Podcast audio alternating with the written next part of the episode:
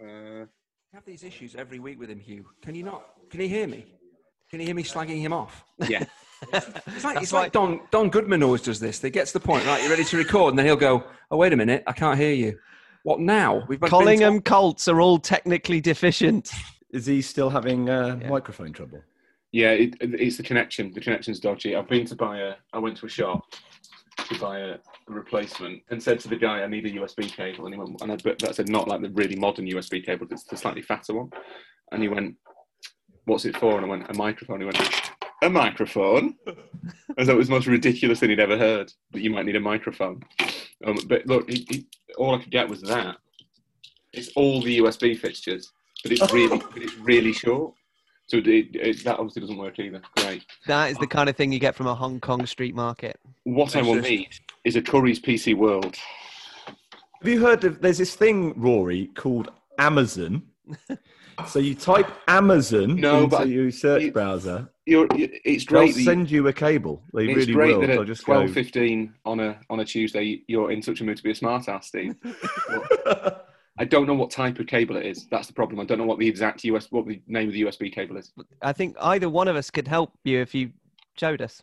yeah, I might even have one. Yeah. I can't guarantee you next day delivery. It's like he but- wants it to be a problem. Yeah, it's like yeah, Mm. he's, he's gonna he's gonna drop a brom- bombshell on him, us. makes him look important. Is it a Somebody- somebody problem if I didn't watch the Champions League final? Um, Not not ask me any specific questions about the Champions League final because I didn't watch it. I'm watching The Fall on Netflix, which is better. which is available on demand. Yeah. not at all, Yeah, uh, I, I I feel like demand we're to gonna have watch another all the Amazon Champions style League finals on- conversation. No, no, no, no. I'd rather watch The Fall than the Champions League final. What's the fall about? Ah, it's, it's a serial killer with Gillian Anderson from X Files. Yeah. She's the uh, she's the uh, the blonde, sexy uh, detective. It's in Belfast, and it's it's very good. They just caught him, but he's playing that "I'm not speaking to anyone" game. But it, it'll, they'll, they'll get him. They'll get him in the end. He's not got a future in podcasting. It's very good. The Fall. I watched the, the Europa League final. I didn't watch that either. I split screened with the Europa League final and the seventh episode of the first series of The Bridge. Can you can you do that split screen? I, Oh, I you, no, no. It's just easy if I just have the Fall on because I don't want to watch the Champions League final. So what's the point in split screening? but it, it, it was it was a very strange experience. It was quite a tense episode of The Bridge, and I, Mm. I kind of in my mind's eye now, Romelu Lukaku was in some way implicated in what happened. He well, he was guilty in many ways. degree. Yeah. Yeah. But I'm just wondering, Rory, how do you read the Danish subtitles and translate Robbie Savage's co-commentary at the same time? That's Uh, quite a simultaneous task. the the Europa League final was on mute. Split screen watching of drama slash uh, football is is pretty much what happens to me every time there's a football game on. So this is this is something that is new to you, Stephen. No, no, I watched an episode of Billions whilst uh, watching the second Champions League semi-final simultaneously. All right, much like in the way that you always broadcast on this podcast whilst eating. Yes, a, a, a, a chronic multitasker, Stephen Wyeth. I am I am eating some of what I'm bribing the children with to leave me alone, which is Maoam joysticks. All right, so you've Mm. chosen not only food, but food that will remain within your mouth for probably about 20 to 25 minutes. Mm. Stephen, is that is that a short term gain, long term pain thing? Given that you are pumping your kids full of sugar. I always take the short-term option, Rory. Right, you yeah. should know that. This is Set Piece Menu, the podcast where four friends talk football over food. I'm Hugh Ferris. Joining me are Andy Hinchcliffe, Quarantini, Rory Smith, Ovaltini, and Stephen Wyeth, Porn Star Martini. The food is being enjoyed by Stephen, a Maoam. No, no, no, no. Allow me to make you jealous with the actual food this week because I have been to our old stomping ground. I have been to the deli in the middle of Didsbury for a stupendous bacon butty and two of the finest cappuccinos available in the south of Manchester. And the Chancellor of the Exchequer picked up half the check. So everybody's happy, but except for the Chancellor of the Exchequer. He's Uh, quite happy. He wants to be prime minister. yes, Stephen is eating out to help out pretty much only himself. The football is Chinch. Do you know what we're talking about today? Um, was there quite an important football match played recently Watched in, by in Europe? four of us. Mm. Was there? Yes, we are talking about the Champions League. While the That's Premier it, League has that's aggressively claimed the intellectual property on our annual Hot Takes and Takeaways episode, we can always steal the idea, but not the name. So, how about, as an alternative, the Champions League? That was fun. Let's not do it again. Similar lukewarm takes and takeouts. uh, are to come with no legal uh, issues arising from that. You can get in touch with the podcast. Setpiecemenu at gmail.com is our email address. You can also find us on Twitter, Facebook, and please subscribe to our YouTube channel as well. Some brief bear news. Chris Tranter has emailed Hello, good friends. After listening to the latest podcast and the further discussion of bears, it reminded me of this picture that I took and sent to you in Japan whilst hiking around Mount Fuji. I don't speak Japanese, but I feel the picture was instructing me to run like the wind when chased by an angry bear. Keep up the excellent work, Chris. I will now text you live the picture sent by Chris to us, which I have already sent to Stephen. Make sure you send it on the WhatsApp group that I'm involved in and not the one that I'm not involved in, yeah? It's a live text, live WhatsApp, WhatsApp live. How big how big do you think this bear is going to be? That is a cartoon child being chased by a cartoon bear. That's Is it- not scary. Is it a cartoon child being chased by a cartoon bear, or is it a loving couple locked in an embrace? Chinch might have to comment on that last Please, please, God, tell me it's a bear and a child. Uh, we will tweet the picture at Set Piece Menu on Twitter over the coming days for sure. Uh, Roseanne Groot is in Holland and gets in touch following our pep talk episode last week. Dear socially distanced Andy, Hugh, Steve, and Rory, thank you for providing the necessary distraction from my own exhaustion during my daily runs through the forest. She mentions no bears. It's always slightly awkward when I burst out laughing because of one of your perfectly timed jokes at the expense of each other, and someone who is walking their dog nearby looks at me as if I've lost it. I'll take that any day of the week because your podcast is making me forget that I hate running. You should be getting podcast awards just for that. To be honest, she said, well, any will do. While What a listening to subcategory that would be. exactly. While listening to SPM 192 and marveling last week at another Manchester City quarterfinal exit, the thing that got me thinking most was not necessarily how Pep manages to overcomplicate tactics during these games, but City players' mental state during them. Andy made a good point about doubts creeping into the heads of the team, and Steve talked about the players' apparent inability to deal with setbacks, either a goal or refereeing decision against the team. It reminded me of a statistic that Nick Harris tweeted when City were losing to Southampton in the Premier League about Manchester City's away record when losing at halftime in the Premier League dating back to 1995. It's extraordinary. 1 1, drawn 12, lost 90. Could it be that the main reason for losing Champions League quarterfinals is that City are less able to deal with setbacks in a game? Those setbacks are more likely to occur in Champions League knockout stages when playing high quality opposition in a high stress environment. If the answer is yes, then the question is this is the manager responsible for this? I would say the manager is responsible or responsible for changing this, which begs the question Is Pep a bad mental coach? Does he spend too much time on tactics and patterns of play and neglects the mental side of the game? And how do you go about changing this inability to deal with setbacks in a game when, as Andy said, the players are already thinking before the game, not again? A possible answer was actually given by Liverpool's assistant coach, Pep Lijnders, when he did an interview with a Dutch journalist in April last year. He explained how they tried to simulate setbacks in training. If I remember correctly, he explained how they designed training games when the attacking team has a short time, say 15 minutes, to recover from 3 1 down. Sometimes they would let the attacking team play with one or two men less, or to give refereeing decisions against them on purpose. The task for the players is then to keep playing with patience and adhere to the patterns. Anyway, I hope you find this addition to your wonderful podcast useful. And now I have extensively criticized City's players' resolve. Perhaps I should go and work on mine and figure out a way to get more motivation to work out. I suggest, Roseanne, have a bear and run away from it. That is Roseanne from Wageningen in the Netherlands. This is this is really interesting. I've never heard of training sessions. We we used to do eleven against ten when you get a man sent off, and that seems to be kind of bog standard. But I'm going to speak to a few people and find out whether coaches do run these scenarios in training. I, I've never heard of teams doing stuff like this.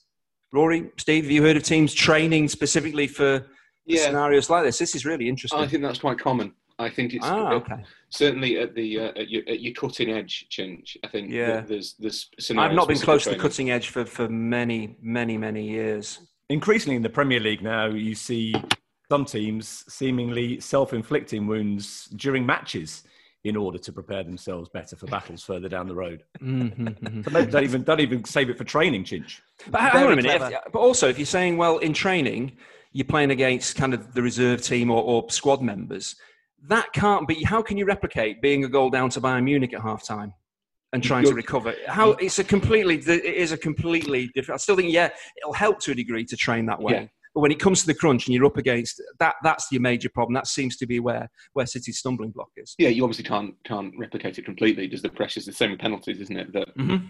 People people always say there's no point in training penalties because because you can't replicate the pressure. But if you're really good at taking penalties because you've trained them, you might be better under pressure. And I guess it's the same the same logic. It's the same reason that a lot of them now train at the same time as they as they play. Yeah, yeah. Next to John Nekrasov, and this is regarding our burgeoning thread about the towns in uh, America called Decatur. Dear. Stephen, Andy, Hugh, and Rory, thanks as always for the podcast. It's lovely stuff, and it's been one of my chief sources of enjoyment throughout this incredibly strange year. I'm writing to clear up a brief historical question concerning my homeland, the US of A, and its seeming obsession with Decaturs. Though not a resident of Decatur myself, I consume too much historical non fiction for my own good, rather like a certain football journalist obsessed with Hungarian tactical innovations, I suppose. You are indeed correct that Decatur was a naval figure. There were two Stephen Decaturs, the elder of which served in the American Revolution. The cities were all named, however, after Stephen Jr., who commanded seven different ships for the upstart American Navy, gaining particular distinction in what we refer to as the War of 1812, with Wikipedia claiming that thanks to a pre war bet, he once won a beaver hat from the captain of a British vessel that he captured, which was the HMS Macedonia. Sadly, Decatur was killed in a duel in 1820, and he passed into legend, although, as yet, editor's note, Lin Manuel Miranda has not yet written a musical about him. Spoiler alert if you haven't seen Hamilton. Today, there are upwards of 40 cities in the USA named after Stephen Jr., due to his many accomplishments in keeping us an independent nation, which I suppose can be directly correlated to my country's stubbornness in adopting what is the greatest sport in human history. That from John Nekrasov. Nekrasov, Nekrasov. Is it a bit of a shame that, that they're all called Decatur and not Stevetown? I'd be moving to one of them straight away. You could you could write a book. You do a tour of them. Yeah, what like one of those? Who was it? The guy that travelled around Ireland with a fridge, or played the Yeah, yeah. Tony played the Moldovans at Tony Tony, played the Moldovans at tennis. Yeah, can make it my uh, my ambition to visit every Stephen town in the USA. You- I think I think it's it's going to be Stevetown, but the um, Or Stevie Town, surely. Stevie Town. But you could sort of go to all forty and see which one was was most Steve. That would be. I'd read that. I'd read seven thousand words on the Athletic about that. Uh, on a similar theme, you'll remember the, the uh, Eric Dier fancier called Laura from Brooklyn, who, by the way, Rory ends her email by asking, by asking if Hector had a good birthday. Uh, he kind of had a forty-eight hour birthday because we forgot whether it was the seventeenth or the eighteenth. So he had two good birthdays. Dear Stephen et al., says uh, Laura, since I last wrote, Eric Dier signed a new four year contract. My father took to referring to himself as Rory Smith's number one fan's number one fan, and I rode the subway for the first time in five months. Nature is healing, she says. Coincidentally, I listened to Chinch's rumination on American place names from last week's episode just as I crossed Brooklyn's Decatur Street en route to buy a pie. Having lived for a year in the UK, I can confirm that Americans view British place names with the same awe and wonderment with which Chinch views American place names. The difference is that British place names tend to be more whimsical, bordering on risible, uh, than American ones. A friend, while playing the game Sim City, used to make up fake English town names. They were along the lines of Stokington upon Cinderby and Buckington on Burton. Best regards. There's a, there's a little area in the, in the southwest, like Dorset, Wil- Wiltshire, not quite into Hampshire, but maybe a bit of rural Hampshire. where I'm pretty sure the place names are taking the piss because they are they are those kind of ridiculously kind of old-fashioned evil in War type places, and I'm sure they're not real. I'm sure it's just someone joking and sort of coming up with yeah, you Buckington on Burton. I know someone who was arrested for Buckington and Burton once. Oh, Steve. oh, dearie me. Correspondences of any kind uh, without the swear words to setpiecemenu at gmail.com. Now, one of the first things to go this summer because of the pandemic, you'll remember way back when, was Euro 2020, a tournament 60 years in the making that'll just have to wait one more. What it took from us, we thought, was that biennial excitement of knockout football over 90 minutes with so much at stake. But then, in that same coronavirus context, we were given another chance to enjoy just that. The quarterfinals onwards of the Europa League and Champions League played out like a World Cup or Euros would, bringing with it that same sense of jeopardy and intrigue. And yes, God damn it, excitement too. And fears that one off games will give us an inaccurate representation of who indeed the best team is were also dutifully quashed, with Sevilla and Bayern Munich both winning their sixth titles. So, given the competitive integrity, albeit with the spice of the likes of Leipzig's run and Lyon's upsets, both classic subplot tropes of a major international tournament too, what chance the European football authorities and also maybe the clubs take the success of the hastily arranged mini tournaments on board? Might they learn from the circumstances, admittedly thrust upon them, that have produced this thrilling result? No, and no. End of pod. Despite UEFA President Alexander Ceferin's suggestion that they might consider it, there is surely no way anyone would agree to massively reduced gate receipts and fewer viewers due to fewer matches on the television. So then, the Champions League. That was fun. So let's not do it again. It's really weird, you know, that that they, they've kind of dismissed it out of hand on the on the basis that they they think they can't make as much money out of it because surely there's some way that if you if that finals tournament, especially in the Champions League, and I'm not advocating that it should happen. I think the Champions League is, is fine as it is, and it's only a year since we had the most dramatic week of football in history, in the because of the format of two-legged semi-finals. But it's really strange to kind of dismiss it out of hand on the grounds that the money is in the, the more usual format. When surely you could sell the TV rights for an end-of-season competition between the eight biggest clubs in the world for an absolute fortune.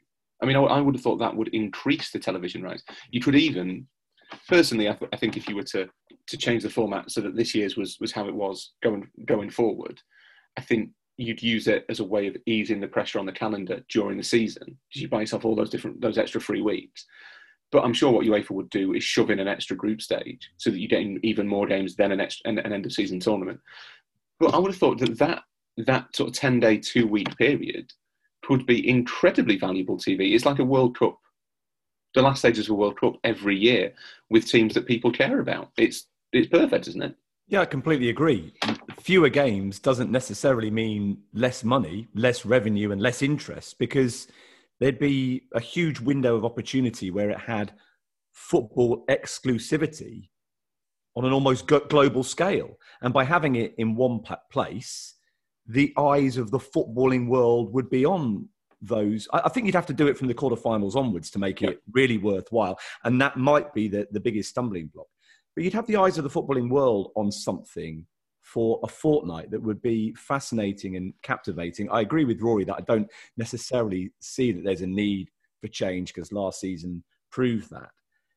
All you would hope that if it was a consideration, and what this year has presented us with is an opportunity to consider how things could be altered ever so slightly is that in order to give yourself that two week window at the end of the domestic season and before the run up to the start of major summer, summer, tournaments began, you would have to pull the end of domestic seasons forward. So you would have to get everybody on board with making sure they use those suddenly free mid weeks that no longer had Champions League or Europa League windows in them were used appropriately.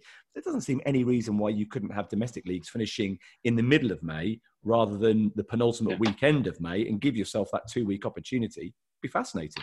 The other objection, obviously, is is um, is that you, you can't really have fans of eight teams descending on one city for a fortnight. Partly just very few cities are big enough to kind of absorb that influx of people. Partly because of the risk of violence, and partly because of the kind of I guess the, the, the logistics of, of staging the games, given that you know you get 60, 70, 60, 70 80,000 people will travel for, for Bayern, for Manchester United, for Liverpool, and potentially for a couple of others, Ajax, travel in numbers as well. But surely the way to adapt to to then adapt to that circumstance is you say, right, we're not just going to do it in Lisbon. We'll do it in Lisbon and Porto. Yeah. We'll do it in London and Manchester, in Glasgow and Edinburgh. Do you know what I mean? You just you kind of there's certain places, I guess, Istanbul. You've, you've got certainly got the stadia, and I guess you might have the hotels. Um, but you could do it in Milan and Turin. That's not a problem. You play play quarters at the Allianz and at San Siro, and then you play the semi, one semi in each city, and then and you play the final at San Siro. That works. I, I think that there's ways you could adapt it so that it's not all in the same place. But the tournament format definitely seems to add something. I think it's much. It's certainly something they should be thinking about for the Europa League. Maybe not for the Champions League, but I think it it would be a shame in a way if this wasn't kind of the format that took off for the Europa League. Talking about freeing up the fixture congestion, it does make sense. What what's coming out of the clubs? Would there be any complaints from the clubs about running it in this way, group stage, and then making it a finals tournament for both competitions? Why, why would clubs not want that either? Gate receipts. yeah, they'd see it from a short-termism point of view, mm. wouldn't they? They'd, they'd look at the numbers, the semi-final, uh, the leg of a semi-final in the Champions League, and, and they wouldn't want to give that up. But yeah. there must be ways of, of redist- redistributing the money to make it worth their while. What we are kind of driving at is the, is the the understanding that there is a, a financial pressure on clubs to want more games. There is an understanding that more games also provides more television viewers, regardless of the of the of the point we just made about the fact that loads of people tune into high stakes one-off games uh, towards the end of the season in one place. But we are essentially also describing what would happen if there was a European Super League. You would mm. have those teams say for example you'd split 16 and 16 you'd have those teams attempt to try and play each other once throughout the course of the season and then you would have a playoff system to determine the winners of the top eight thereafter. So actually even though uefa are looking at this and thinking to themselves no hang on a minute we need to make sure we we uh, keep getting as much revenue as possible by having as many games as possible are they also on the other side of that coin going to be considering in these dark meeting rooms in Nyon the possibility that this actually encourages other people who might have been against the idea of the European Super League into thinking, well, hang on a minute. If we say to those who are against the idea of European Super League, look at what happened. We can provide you an eight team playoff over the course of 10 days at the end of the season to counterbalance any objections you might have about the format in its entirety are you not getting the best of both worlds you get rid of the group stages early on when they're not really that great in terms of entertainment and also you kind of know which two teams are going to go through in each group if you have the top 16 teams all playing each other then surely you're going to get a better game from September onwards, and you're also going to get a better finish in May as well. Yeah, and I think the what you you would have the opportunity to potentially spread the group stage out a bit further if UEFA could be flexible about domestic competitions being allowed to play at the same time as Champions League group stage matches, then you could spread those out through the first half of the season a little bit more, so that that would raise the profile of the competition then because it would be on more regularly even if there weren't actually more games. You'd have this brilliant sort of round of 16 two-legged shootouts to be part of you know which you would have maybe end of february beginning of march which would be all about earning yourself a place at that finals tournament then you could park it for a bit and let those teams focus on their domestic leagues because i think as we might get onto something that another thing that we've learned over the course of the last couple of seasons is how much harder it seems to be getting to, to win your domestic league and the Champions League, do that double, and be able to legitimately call yourselves the champions of Europe. So you could partly the the Champions League, finish domestic competitions, straight run at that, make that those competitions all the more satisfying, and then you've got that that drama and that that intrigue from an eight team knockout. And I know someone who was with United eh, for the Europa League situation in northern Germany, where there was definitely a sense from speaking to him as though it was about getting through the game so that you remained part of this competition. Nobody wanted to go into the bubble for a couple of days and, and come home. They wanted to, to stay within that excitement and the sense of disappointment in getting knocked out of the semi-final stage was more akin to a major tournament than how the Champions League and Europa League are currently.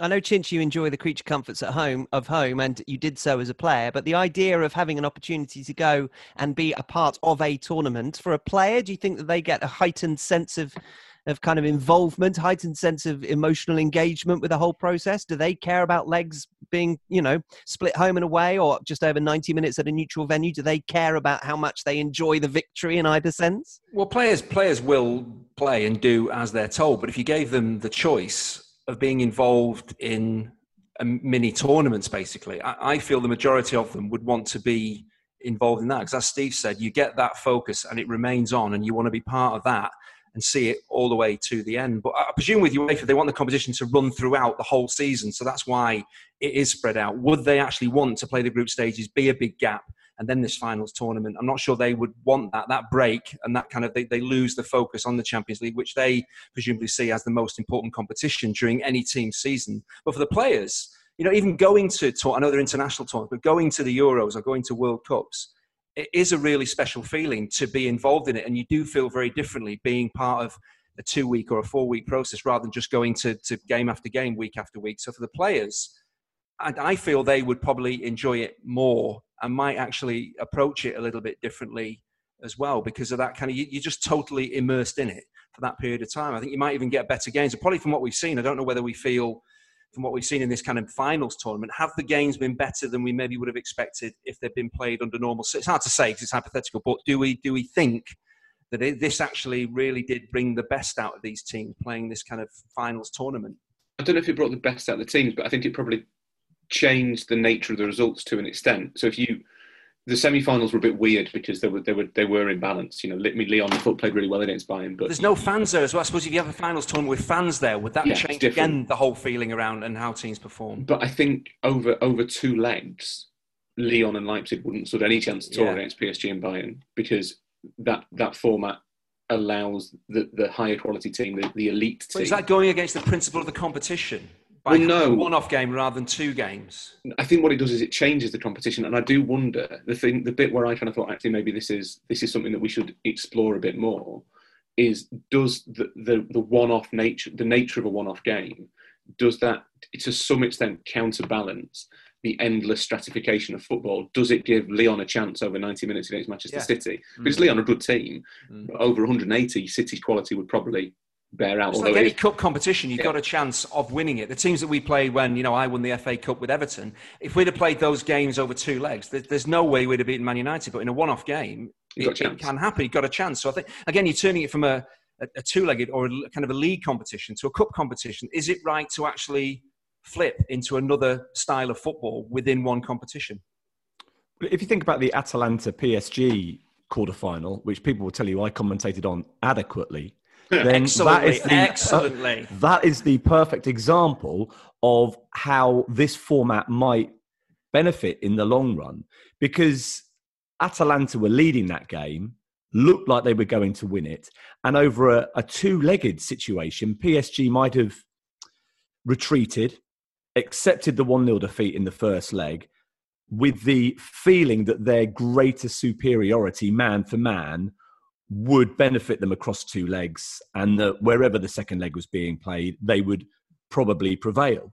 Whereas instead what you got was the drama of what happened in stoppage time and unlikely heroes in Marquinhos and uh, Eric Maxim Choupo-Moting because if that game had gone to a second leg the chances are it would have been Mbappe or Neymar who'd upped their level got them level in the tie early on in the second leg and they'd have run away with it in the end. So instead you got the drama and unlikely heroes and and that's kind of what you get in world cups and european championships sometimes mm-hmm. What you also get though in, in World Cups and European Championships sometimes because they're played over one leg is is the kind of capitulation that we saw in the seven one in the in the 2014 semi final between Brazil and, and, and Germany, but also the eight two.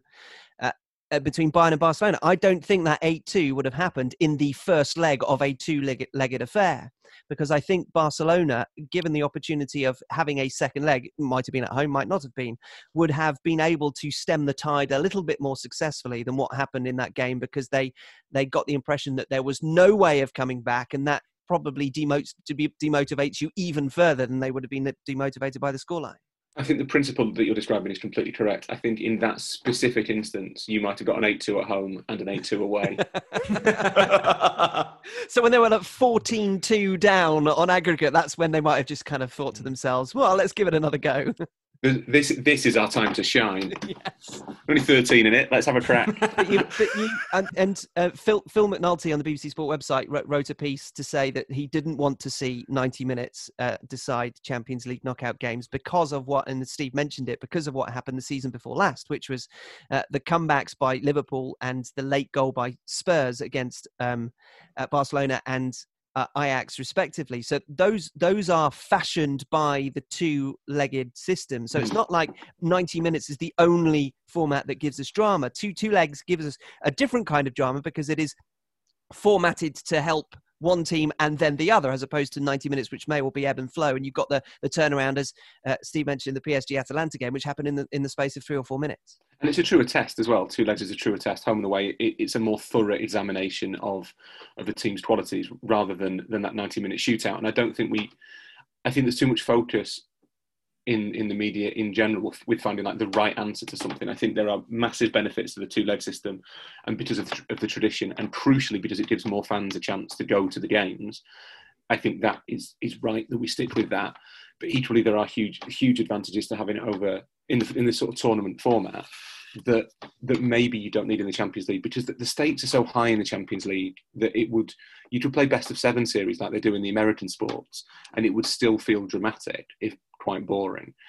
But I, I wonder whether for the Europa League, which has always struggled since since it, its rebranding. They've re, they've rebadged it since its reba- rebranding. they um, it's struggled for kind of identity, and it's it's basically been set up by UEFA not on purpose as kind of like here's a version of the Champions League. What do you think?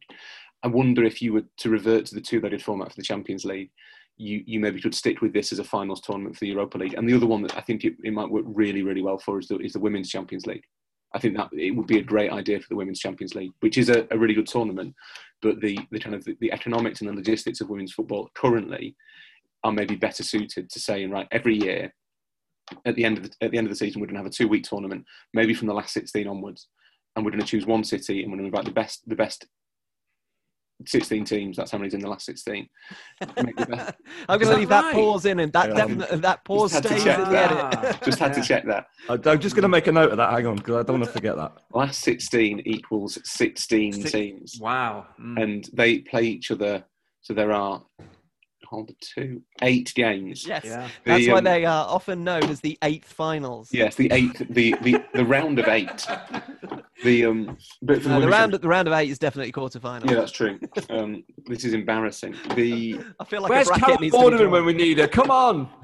The um, Rachel Riley to our younger listeners. Exactly. Yes. Um, yeah, I think for the women's Champions League, it would be a really good idea. It might that it might well, it might give it its own sort of crawling chart, but it also might help stem the dominance of Lyon, who who have far greater resources than everybody else and therefore tend to win over two legs. I'm I'm interested about this this this competing um, benefits to the clubs in particular. Now we uh, can understand why UEFA might favour any sort of uh, format over any other. And also, they've got multiple tournaments in which they can have different formats. So they can even trial, as you say, Rory, for, for, a, for a competition that might benefit a little more, but it might be something that they trial in a way to bring um, public consciousness to it so that perhaps it can be then implemented somewhere else if it benefits UEFA. But from the club's point of view, if there are those who do want to eventually have some sort of European Super League, I, I, I do wonder if that there is an opportunity for UEFA and the clubs to have because because they are often obviously at odds over over quite a few things about the footballing future.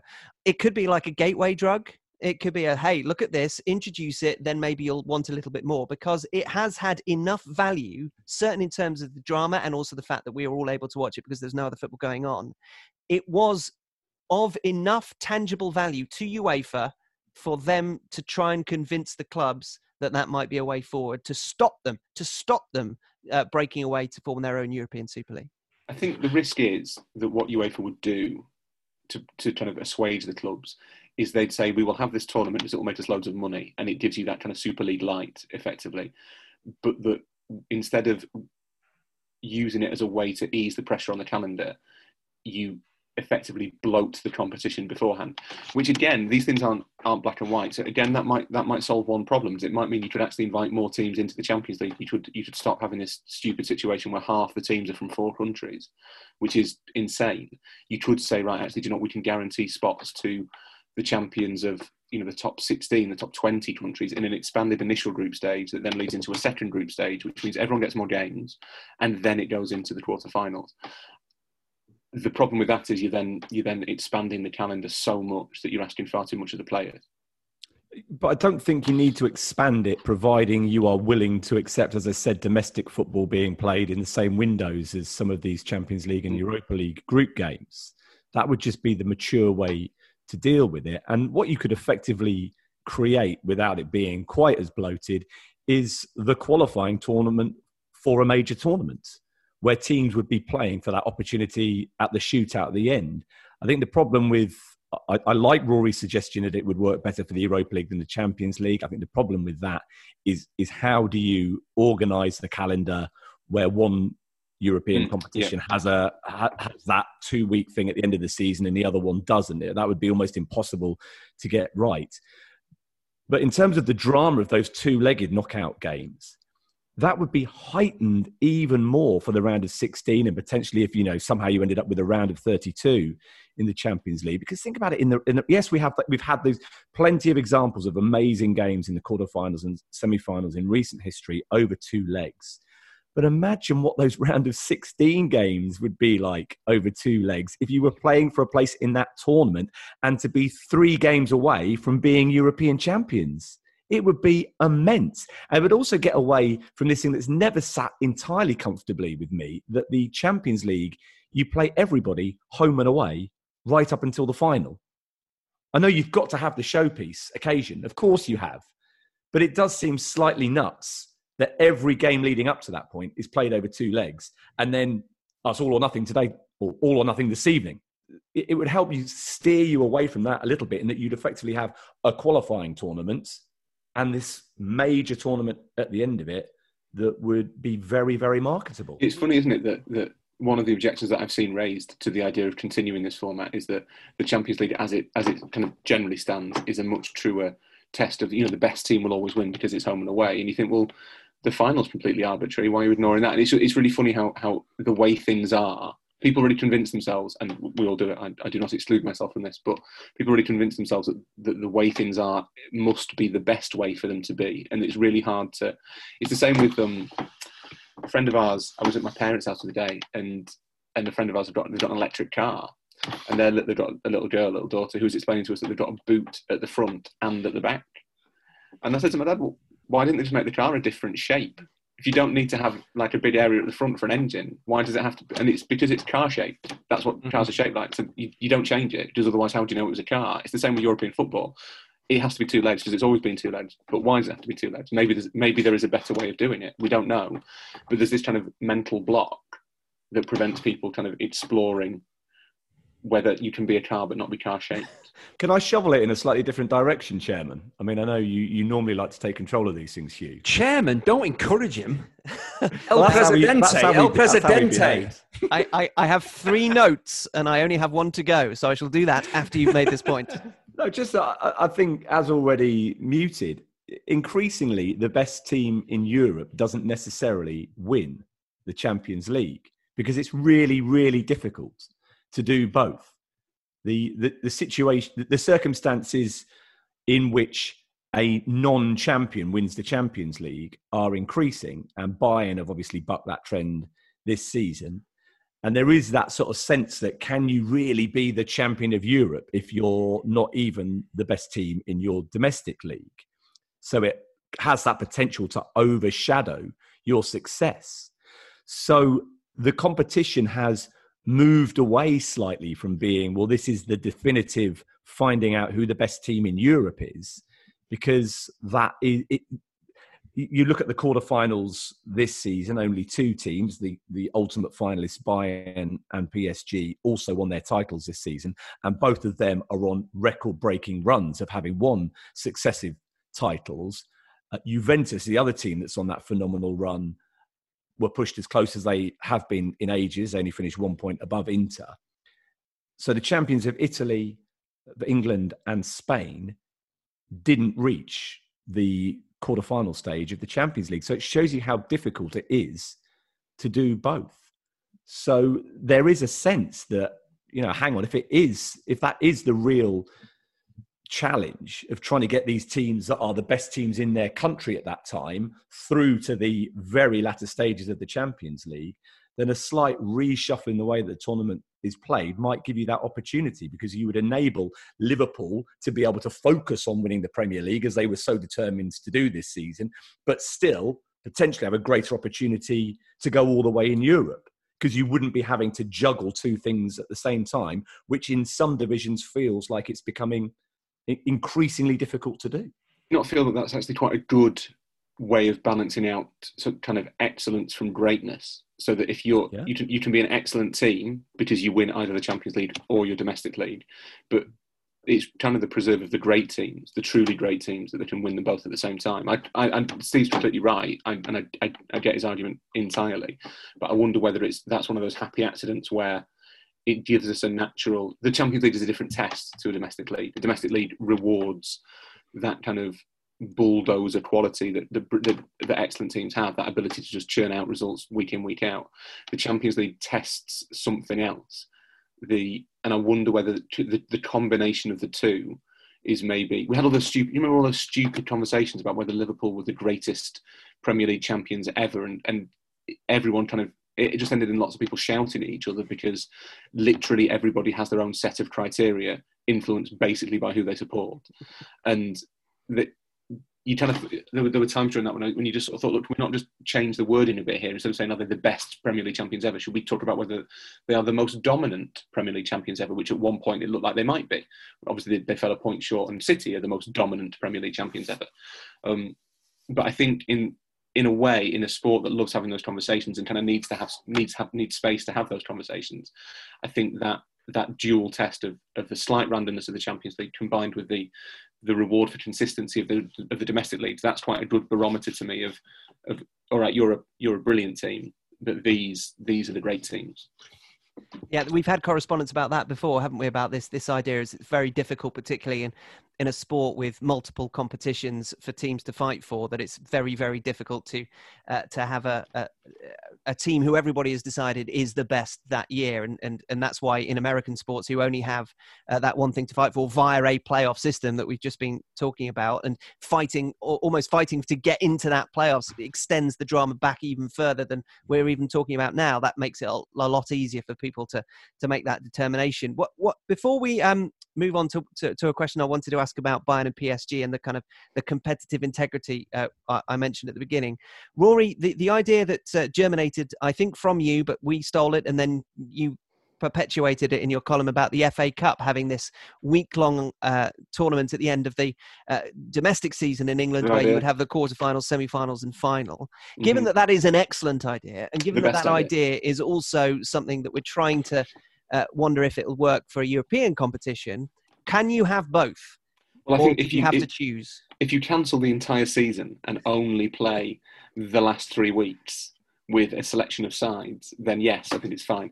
Uh, it'd be tricky, but it would depend. It would be a, a case of, of kind of logistics and scheduling and, and, making sure it all worked. I don't think I don't think it's impossible. I, it strikes me, and I have literally done no research on this, but it strikes me that the European domestic seasons are ending later and later. The, the, English top flight certainly ends later than it used to, and later than it needs to. The, the, I mean, Serie A and La Liga occasionally stretch into June, which I think they always have, and that's partly. I don't want to sound like I'm being xenophobic, but partly due to poor organisation. Um, the the and and inability and inability to agree on anything ever. But the I do wonder whether if you could get everybody on board, and what you get everyone to get everyone on board, you kind of need a, an idea that works for everybody. You need an idea that is saleable to all of the different interest groups. So I wonder, and I wonder whether kind of a finals tournament for the Champions League and the Europa League is one of those ideas that you could basically say to the leagues, look, we can buy you space and time for your own domestic competition. Ceferin's really keen on on restoring competitive balance to the to the domestic leagues. That's his big thing, much more than FFP. Um, but you can equally say to the big clubs, look, we've got this cash cow coming at the end of every year that's going to make you all incredibly rich. It's exactly what you want. It's halfway to the Super League, but it's under our banner. It works for you. It works for the players as it can ease the, ease the scheduling. It kind of it, it it reduces the impact of that stratification, but also maybe it validates having like front loaded squads. Maybe it's it's a way for the big clubs to say to, to the players that they kind of hoard, we can find you enough enough football to make it worthwhile. Um, yeah, I think it might it could be one of those things that does actually work for everybody apart from fans who go to games, which is obviously amongst the most important constituencies that we can talk about.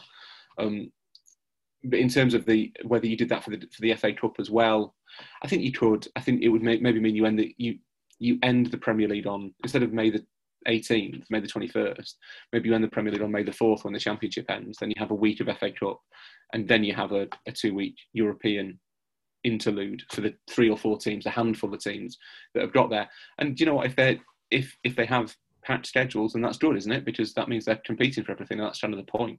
And would it would it also help if if UEFA and the FA Cup uh, via the FA would be able to free up some opportunities earlier on in the season, which would normally be given over to the Champions League, Europa League, or the FA Cup?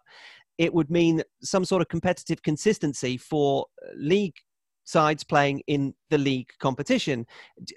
I, don't know, Chinch, whether it's actually that much of a, makes that much of a difference to a player if they've got a game on the Saturday in the league, then on the Wednesday in the League Cup, then on the Saturday uh, uh, in the league again, then you've got a Champions League game on the Wednesday, and then you've got an FA Cup fifth round game on the on the Saturday does that make any difference, or do, do, do, some players like the idea of playing league, league, league, league, league, and then packing in a different competition at a different time to have that competitive consistency and perhaps just uh, understand a little bit more about the stakes that are that are on the table? Well, I suppose as a player, you'd, you'd want to run in a competition to kind of get some momentum. But uh, again, the successful teams is going to chop and change the tournaments that they're playing in. You're not going to get three or four league games. Is, is that a is that a what's it? What is it? Is that a waffle you're eating? While I'm making a really salient, pertinent point, Rory Smith devouring. eating.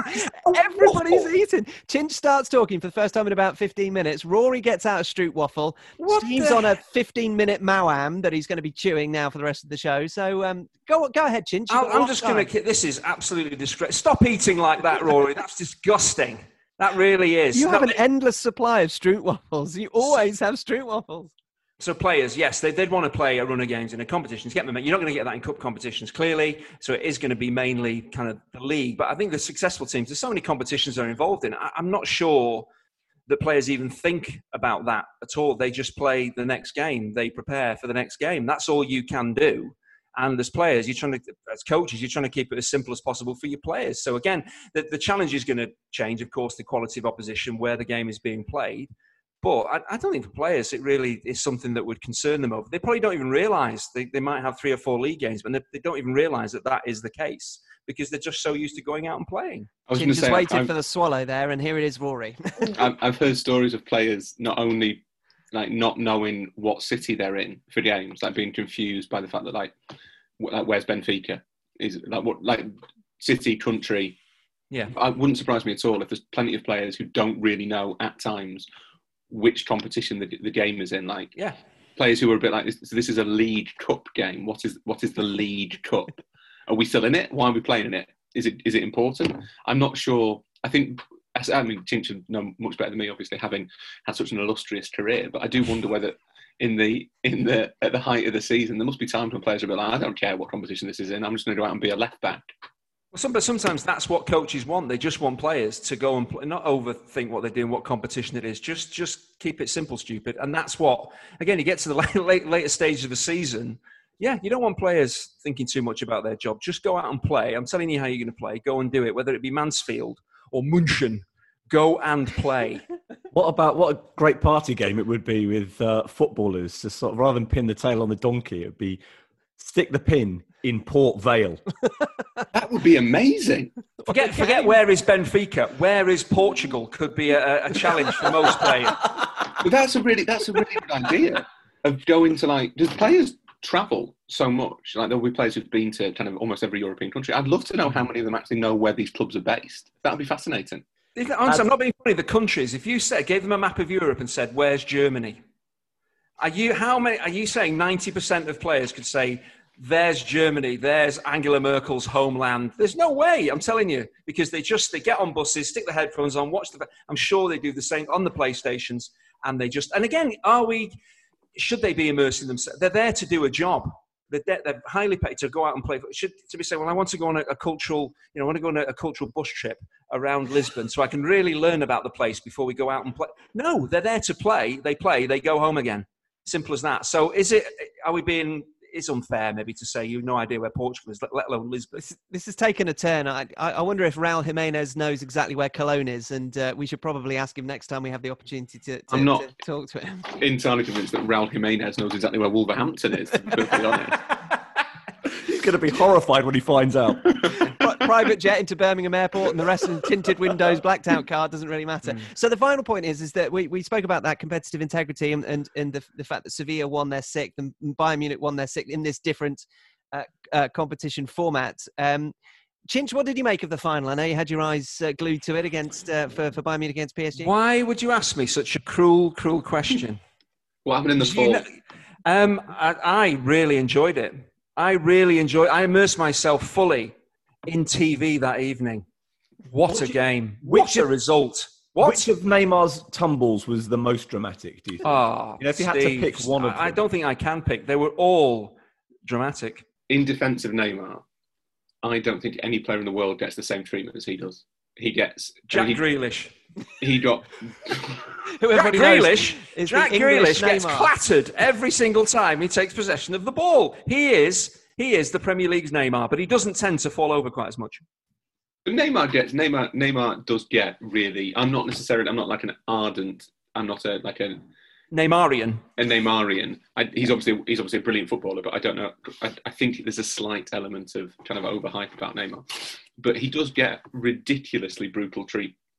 And there was it was really interesting watching Bayern against Neymar. Sorry, got stroop waffle stuck in my throat. Good.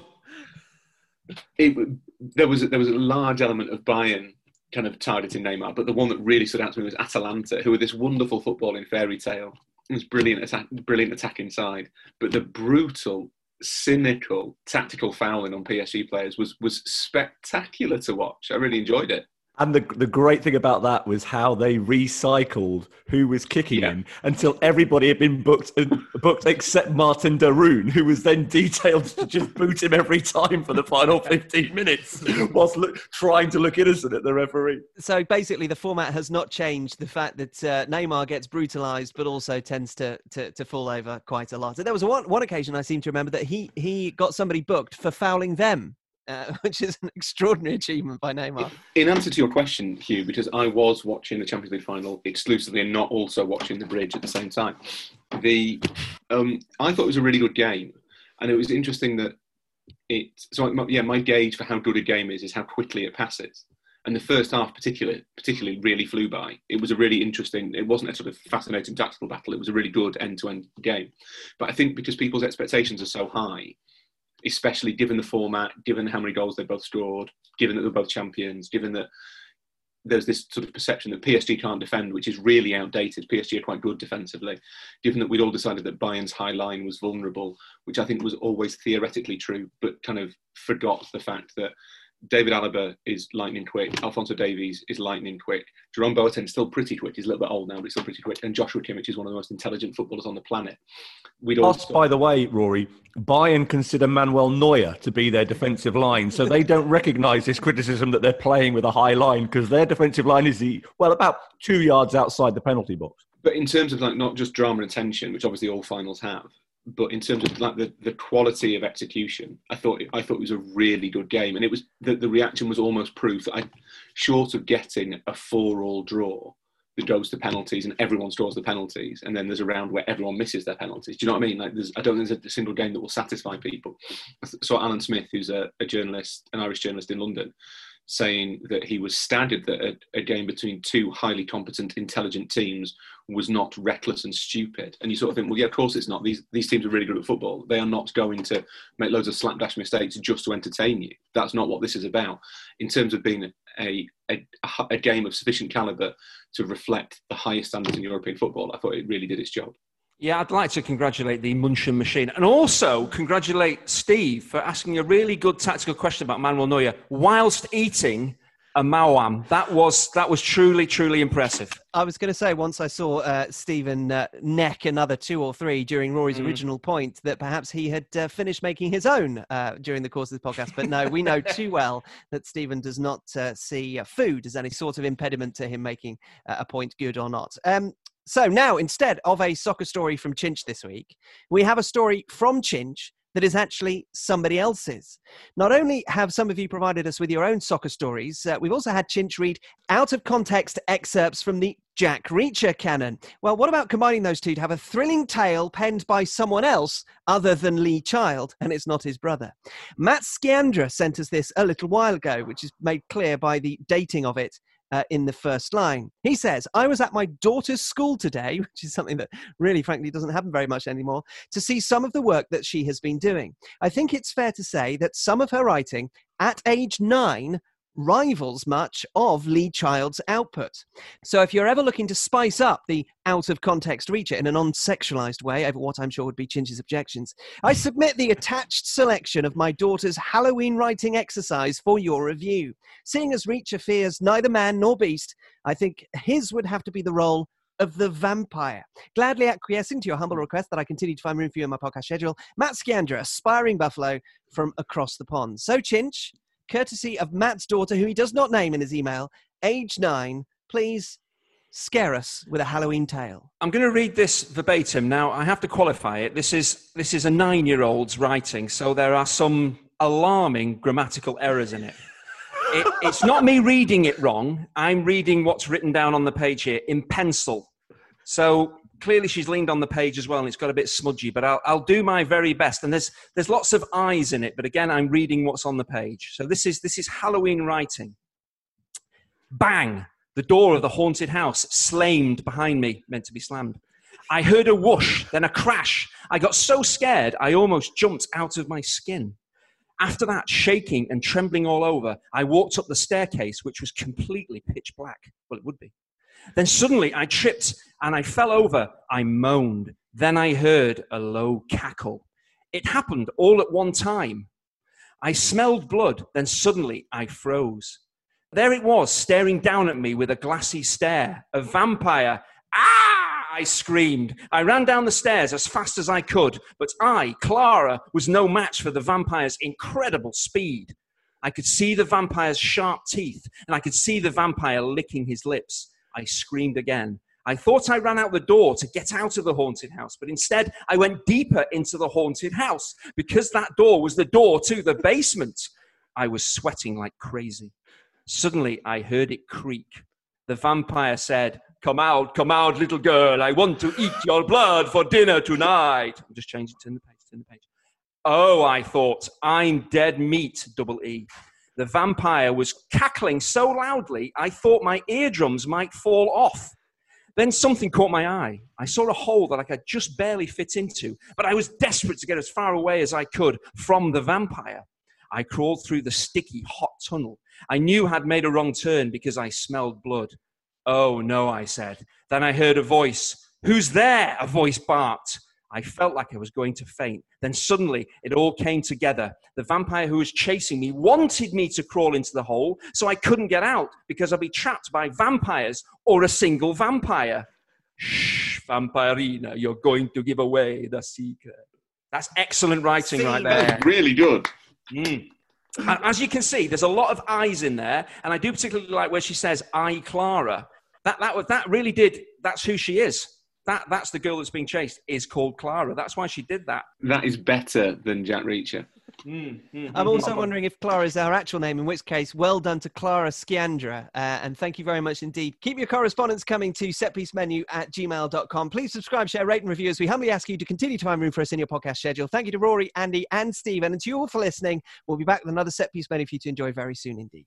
Hugh, I was pleased to hear you pronounce Raul Jimenez correctly, because otherwise Grant Wahl would have been very upset with you. Oh, have we had Oh, that yeah, conversation on air, or have we just I had that so. over I think text? No, we had it off. No, I we think we had it off air Oh, last we week. off air. Yeah, yeah.